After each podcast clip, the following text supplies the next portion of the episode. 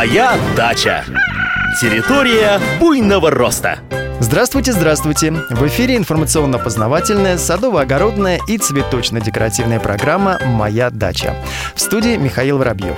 Сегодня мы поговорим о самых популярных весенних цветах – о нарциссах и тюльпанах. В способе их выращивания есть много общего, но есть и различия.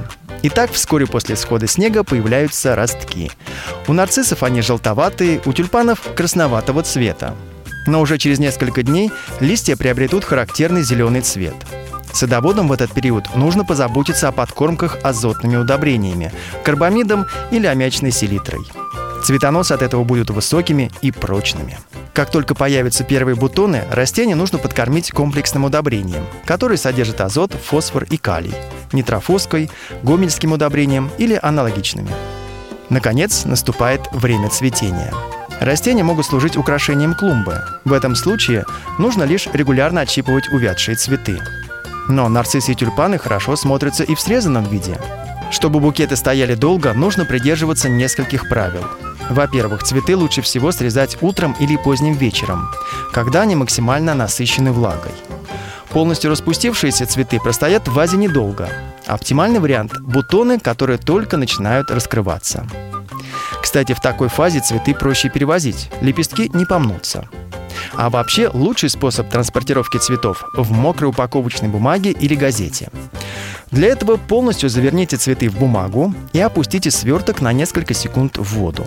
Дайте стечь в воде и поместите цветы в пластиковый пакет или сумку. В таком виде растения будут себя комфортно чувствовать в течение нескольких часов.